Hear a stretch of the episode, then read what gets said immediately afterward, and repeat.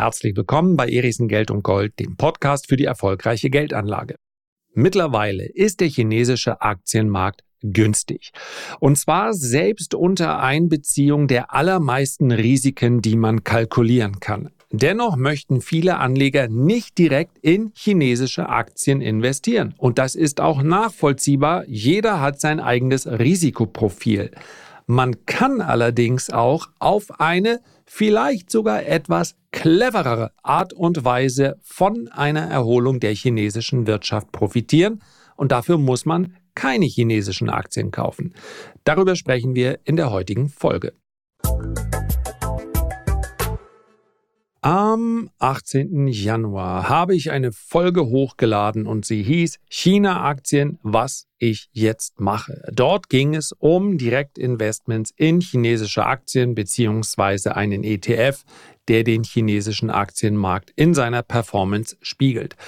Ich habe darauf ein klein wenig Feedback bekommen und einige haben mir geschrieben, dass sie grundsätzlich nicht mehr in China-Aktien investieren.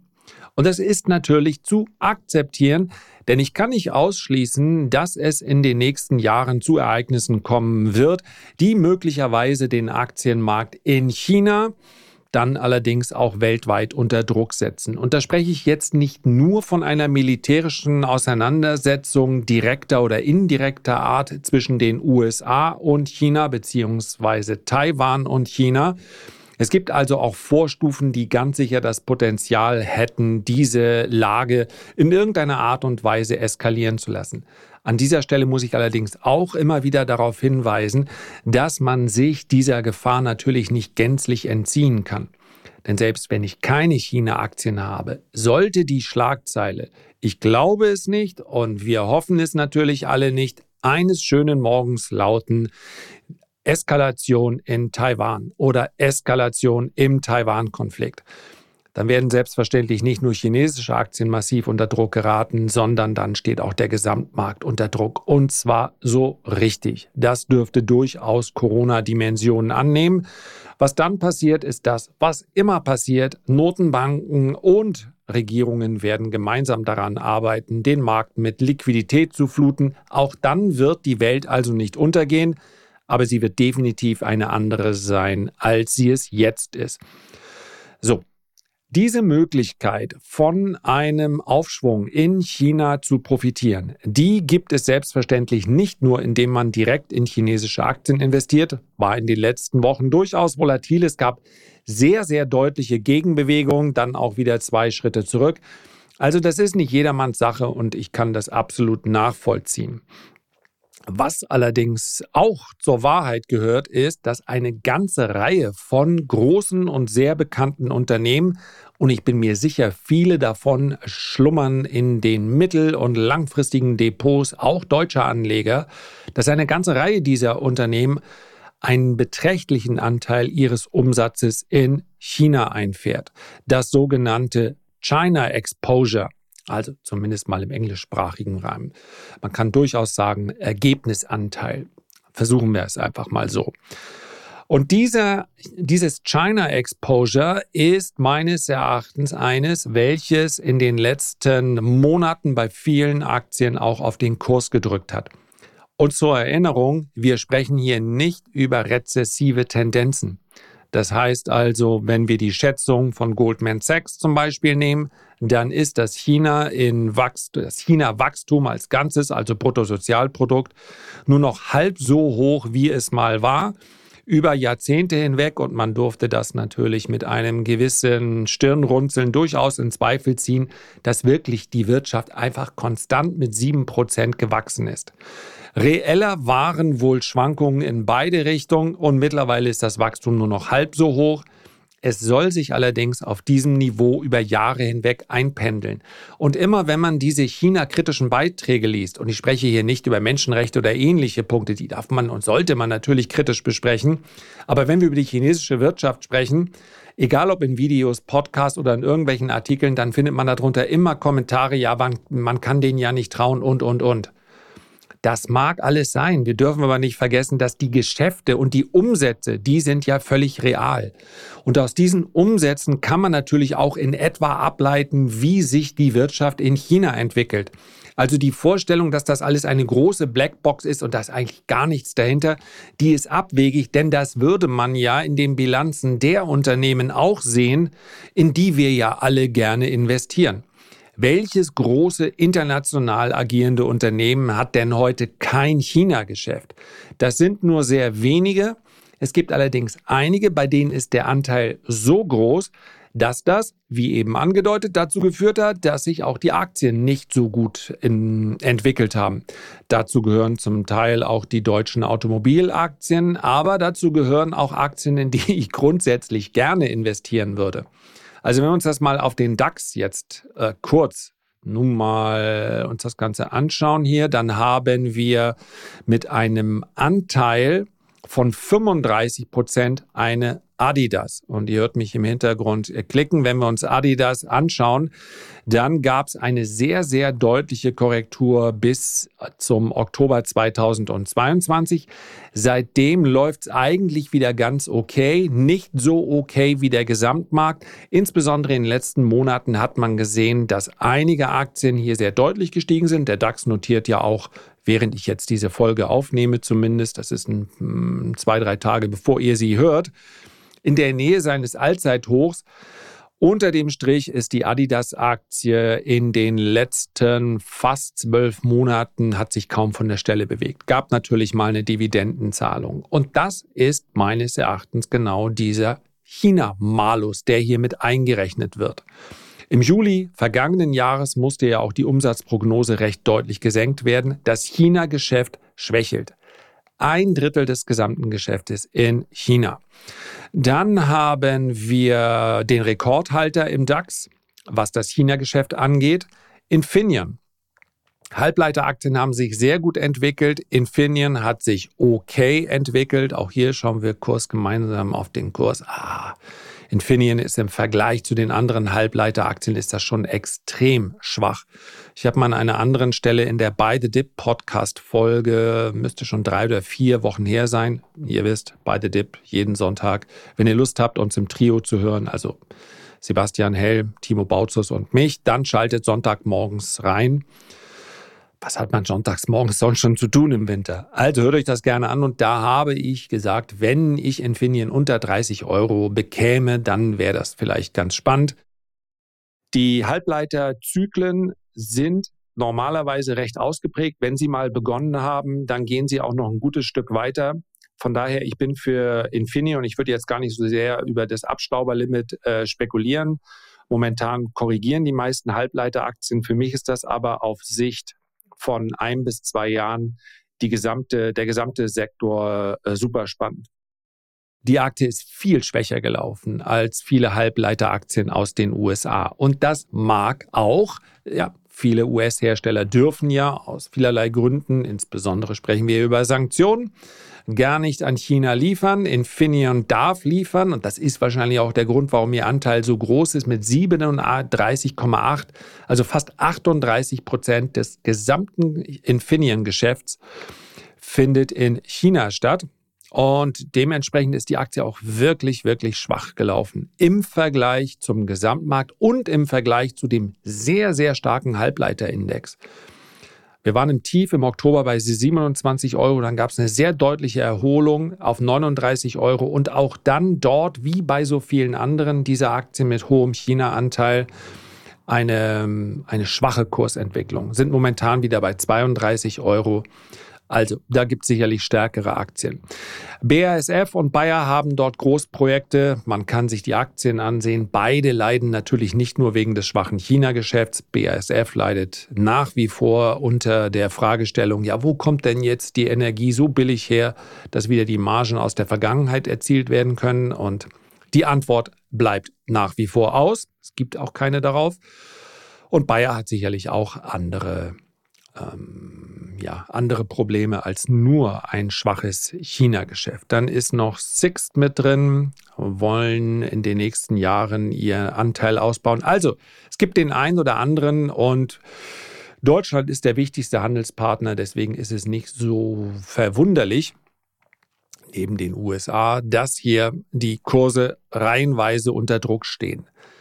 In welche Aktien also investieren oder darauf spekulieren, dass die Kurse steigen? Diesen Unterschied, den mache ich ja schlicht und einfach deshalb, weil ich auch meine Depots dementsprechend aufstelle. Langfristige Depots, da setze ich nicht auf kurzfristige Unterbewertung, sondern da bleibe ich in den Unternehmen investiert, die ich jetzt haben möchte, die ich wahrscheinlich auch in fünf Jahren haben möchte und hoffentlich auch in zehn Jahren. Dinge können sich ändern, zweifellos. Aber hier gibt es keine kurzfristigeren Spekulationen.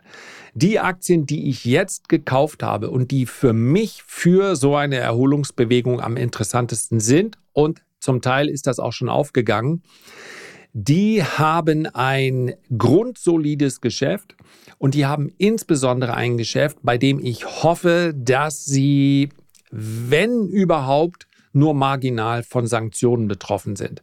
Und hier sprechen wir über Konsumgüter und wir sprechen über das Luxusgeschäft. Obwohl es widersprüchlich zu sein scheint, ist ja tatsächlich das Geschäft mit Luxusgütern weitaus krisenresistenter. Also die Guccis und die LVMHs und sucht euch eure Lieblingsnobelmarke raus. Die setzen auch in Krisenzeiten relativ viel um. Das dürfte auch daran liegen, dass die Käuferschicht von diesen Luxusmarken, dass die von diesen Krisen weniger in der Art betroffen ist, dass sie jetzt am Ende des Tages weniger konsumiert in dem Bereich. Vielleicht werden große Immobilieninvestments mal zurückgestellt. Vielleicht äh, spekuliert man auch mal darauf, dass das Ferienhaus in Saint-Tropez noch günstiger zu haben wird. Ja, aber der nächste Ferrari, wir sehen hier kaum eine Reaktion bei diesen äh, Verkäufen, zum Beispiel bei Luxusautos, aber eben auch bei Luxusgütern, bei den ganz großen und wirklich teuren Brands. Und deswegen habe ich auf eine Erholung gesetzt durch den Kauf von LVMH und von Richemont. Dazu ganz, ganz wichtig. Zuerst mal der Disclaimer, alles das, was ich hier mache, ist nur eine Darstellung meiner persönlichen Meinung. Das kann zu einem Ergebnis führen, welches sehr unzufrieden ist und nicht zufriedenstellend ist, das ist in der Vergangenheit vorgekommen. Potenziell kann an der Börse der Totalverlust entstehen und das, was ich hier sage, soll niemanden dazu veranlassen, in irgendeiner Art und Weise im Depot tätig zu werden. Ich kann und werde keine Verantwortung übernehmen für Verluste, die in euren Depots entstehen. LVMH habe ich gekauft am 22. Januar zu 661 Euro und ein paar zerquetschte.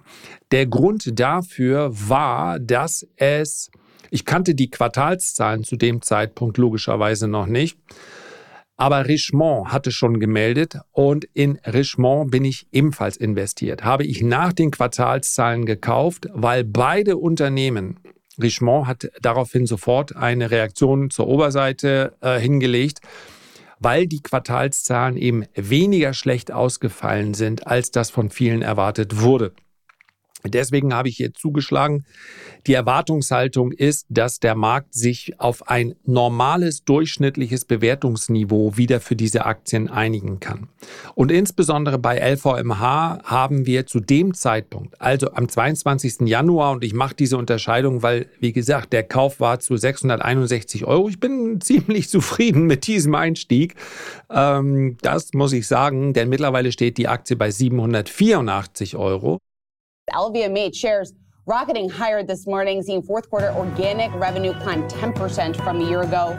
The owner of Louis Vuitton also raising its annual dividend, and similar to what we were just talking about with Zu dem Zeitpunkt haben wir ein KGV von nur noch knapp über 20 gesehen. Und das sagt erstmal gar nichts aus, genauso wie das KGV als, äh, als reine absolute Kennzahl keine Aussage darüber äh, gibt, ob ein Unternehmen günstig oder hoch bewertet ist. Aber für den historischen Vergleich des eigenen Unternehmens eignet es sich natürlich durchaus. Und das zugegeben recht sportliche Wachstum, was wir zwischendurch bei LVMH gesehen haben, wurde in der Spitze mit einem KGV von fast 70 belohnt. Das war definitiv eine Übertreibung. Aber auch im Schnitt haben wir hier in der Vergangenheit KGVs gesehen zwischen 25 und 30. Und jetzt ist es meines Erachtens aufgrund der China-Sorgen zurückgekommen bis auf 20. Und das war der Zeitpunkt verbunden mit einer technisch ganz interessanten Ausgangssituation. Wir hatten eine Unterstützungszone so um die 650 bis 670 Euro erreicht. Und die Kombination hat diese Spekulation für mich interessant werden lassen. Bisher ist die Spekulation aufgegangen und ich sage auch, wenn ein Unternehmen oder in dem Fall dann die Anteilsscheine von 661 auf 783 Euro steigen, ich habe die Aktie nach wie vor, ja, dann darf es natürlich für mich kein Verlust mehr werden. Denn diese Abgrenzung zur Spekulation ist wichtig. Jede Spekulation hat auch einen Stop. Wenn also die Aktie unter 600 Euro gefallen wäre, das ist jetzt mehr oder weniger zufällig, 10 Prozent etwa unterhalb des Einstiegs. Ich orientiere mich da meist an charttechnischen Marken, dann hätte ich die Aktie auch wieder verkauft. Ja. Aber der Rebound, den wir jetzt sehen, darf wenn ich es mir wünschen ähm, kann, ja, wünschen kann ich es mir auf jeden Fall, was der Markt draus macht, werden wir sehen. Also so bei 825 Euro würde ich dann durchaus mal Teilgewinne realisieren und den Rest halte ich dann weiter und hoffe auf neue Allzeithochs. Das wird nicht in Wochen und Monaten passieren, das kann auch ein bisschen länger dauern. Insofern also eine etwas längerfristige Spekulation. LVMH hat einen Asienanteil, sie sind schlau genug, China nicht explizit auszuweisen, aber man darf davon ausgehen, dass in etwa der Anteil direkt an China Mitte, Ende 20 Prozent ist. Also so viel kleiner ist dann doch all der gesamte Rest Asiens. Ex-Japan zählt nämlich nicht dazu. Von daher spielt das natürlich eine große Rolle, wie sich das Ganze in China in den nächsten Jahren entwickeln wird. Und die, wer mal da war, in Peking oder vielleicht in Shenzhen, der sieht, Luxus hat in China nochmal eine, ich will nicht sagen in Gesamtasien, das wäre so, das wäre so pauschal, als wenn wir sagen würden, in Europa ist das so und so. Also es gibt da natürlich schon kulturelle Unterschiede. Aber in die Länder, die ich dort bereist habe, also sowohl in Thailand als auch in Malaysia, in Malaysia sogar noch etwas mehr, ähm, aber insbesondere auch in China, in den Metropolen, in den ländlichen Regionen wird es gar keine Rolle spielen, was Gucci gerade an neuer Kollektion vorgestellt hat. Aber zumindest dort hat die Darstellung des eigenen Erfolgs nochmal eine andere Priorität, als es vielleicht in Europa der Fall sein mag, wobei ich auch da den Eindruck habe. Also an sich sollte ich den Teil recht kurz halten, denn es gibt natürlich auch so diese Influencer-Jugend, ja, aus meiner Warte eines 50-Jährigen ist ja knapp drüber, ich weiß.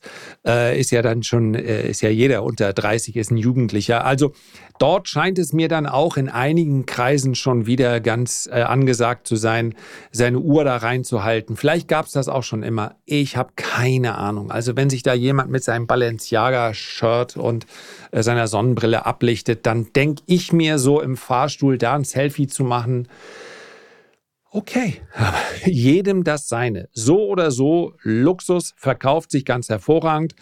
Und ehe ich hier abschweife mit irgendwelchen gesellschaftskritischen Ansichten, ähm, halten wir nochmal kurz fest.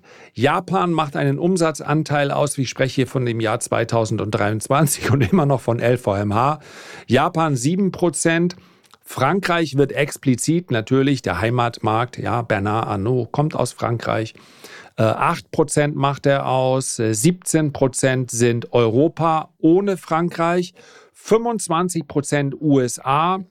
Ich denke in gleicher Größenordnung etwa China.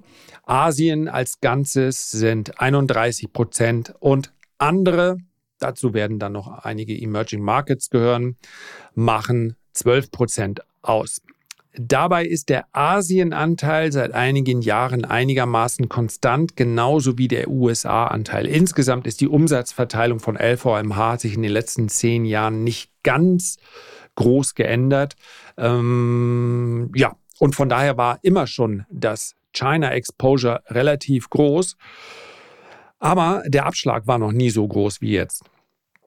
Sollte China in eine Rezession rutschen, damit rechnet überhaupt niemand, dann ist das vielleicht auch für LVMH nachteiliger.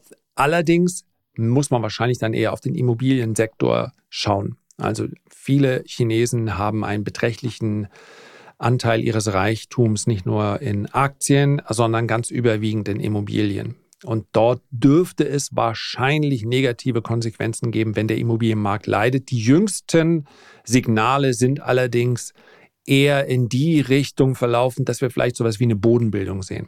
Also Evergrande wird abgewickelt. Evergrande, das mit mehr als 300 Milliarden US-Dollar am höchsten verschuldete Immobilienunternehmen der Welt, war Ende 2021 mit seinen Auslandsschulden in Verzug geraten. Da sind eine ganze Menge schlechte Nachrichten in den aktuellen Kursen enthalten. Bei Richemont ist es übrigens noch ein bisschen extremer. Hier ist der Asienanteil liegt bei fast 36, 37 Prozent. Insgesamt ist Richemont etwas zyklischer, weil Richemont im Schmuckbereich ziemlich groß ist. Und äh, man sieht das im Schmuck- und im Uhrenbereich. Da sind die Schwankungen eindeutig größer. Es gibt dort natürlich auch so etwas wie einen Zweitmarkt. Also ja, es gibt auch Secondhand für, ähm, für Pullis, Hosen, Gürtel und so weiter. Aber das hat natürlich nicht mal ansatzweise vergleichbar mit dem, was hier an Börsen äh, im Uhrenbereich äh, zu sehen ist. Und daher kann man natürlich da dann auch Rückschläge deutlicher erkennen. Und das war schon relativ klar erkennbar. Von daher, ich habe beide im Depot. Richemont ist allerdings die riskantere Position.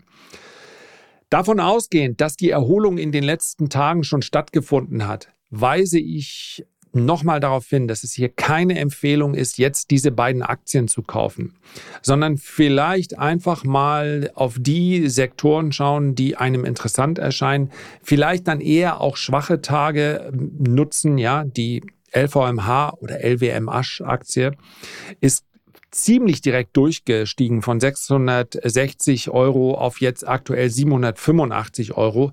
Da wäre es nur allzu normal, wenn es auch mal schwächere Tage gäbe, Rücksetzer gäbe. Und von daher bitte das jetzt nicht in irgendeiner Art und Weise äh, nutzen, um den Podcast gleich auszumachen, dann zu sagen, so, dann kaufe ich erstmal diese beiden Aktien. Das Chance-Risiko-Verhältnis ist natürlich bei einer Spekulation etwas sehr Wichtiges. Und wenn die Kurse gestiegen sind, dann ist das Chance-Risiko-Verhältnis nicht mehr das gleiche wie zuvor. Ich habe euch aber auch einige anderen, andere Branchen und Sektoren genannt. Und gerade diejenigen sagen, vielleicht wird die zweitgrößte Volkswirtschaft der Welt ja doch noch eine Rolle spielen für einige Jahre. Und vielleicht werden wir aufgrund der Tatsache, dass wirklich niemand, niemand mehr irgendetwas auf chinesische Aktien oder den chinesischen Aktienmarkt gibt, vielleicht gibt es ja noch die ein oder andere äh, Überraschung. Also schlechter kann die Stimmung nicht mehr werden. Von daher würde ich mich insgesamt mal umschauen, welche Unternehmen, die ihr vielleicht schon immer im Depot haben wolltet, einen großen China-Anteil haben, bei denen möglicherweise der China-Malus aktuell zu groß ist. Aktien können spannend sein. Sich hier ein bisschen aufzumachen und selbst zu recherchieren, ist durchaus eine unterhaltsame Angelegenheit. Darum ging es heute und das war's. Herzlichen Dank für deine Aufmerksamkeit. Ich freue mich, wenn wir uns beim nächsten Mal gesund und munter wiederhören. Bis dahin alles Gute, dein Lars.